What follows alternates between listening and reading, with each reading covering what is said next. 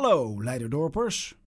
Het valt me zo vaak op dat gemeenten, en echt niet alleen Leiderdorp, zich van moeilijke zaken afmaken door een aloude truc. Ze plaatsen er een bordje bij, met een waarschuwing. Meestal een onbegrijpelijke.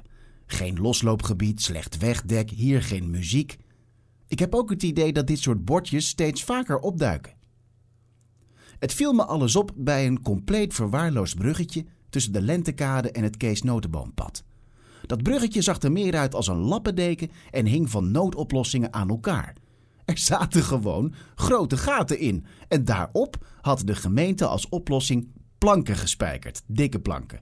De hel voor menig rolstoeler en kinderfiets waarvan de kleine wieltjes nog wel eens achter de rand van zo'n plank blijven steken. Maar dat hindert niks, want er stond een bordje bij dat de brug een slecht wegdek had. Probleem opgelost.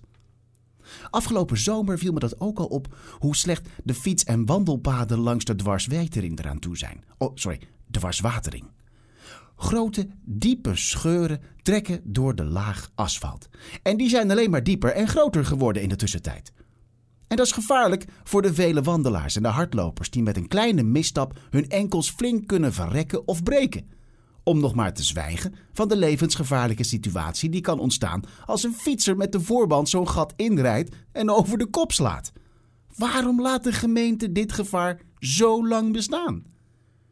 D66 had als enige partij bij de laatste verkiezingen het voornemen om de wandelpaden, en dat met name die in de Bloemert en langs de dwars, beter en vaker te onderhouden. In het verkiezingsprogramma schreef huidig D66-raadslid Mieke van Ulden nog dat er gezorgd moet worden voor veiligheid en toegankelijkheid van deze paden. De gemeente zou daar een garantie op moeten geven. Maar die partij heeft het niet voor het zeggen in ons dorp. De huidige coalitie van LPL, PvdA GroenLinks en CDA houdt de visie op de veiligheid van de wandelende burger in het coalitieakkoord lekker vaag. En van spoed bij het verloederende asfalt in onze gemeente is helemaal geen sprake. In artikel 2, lid F2 van het coalitieakkoord geeft het college zichzelf wel de opdracht om een uitvoeringsprogramma te maken om de veiligheid van voetgangers en fietsers te verbeteren. Maar dat is zo vaag dat het werkelijk alles kan betekenen.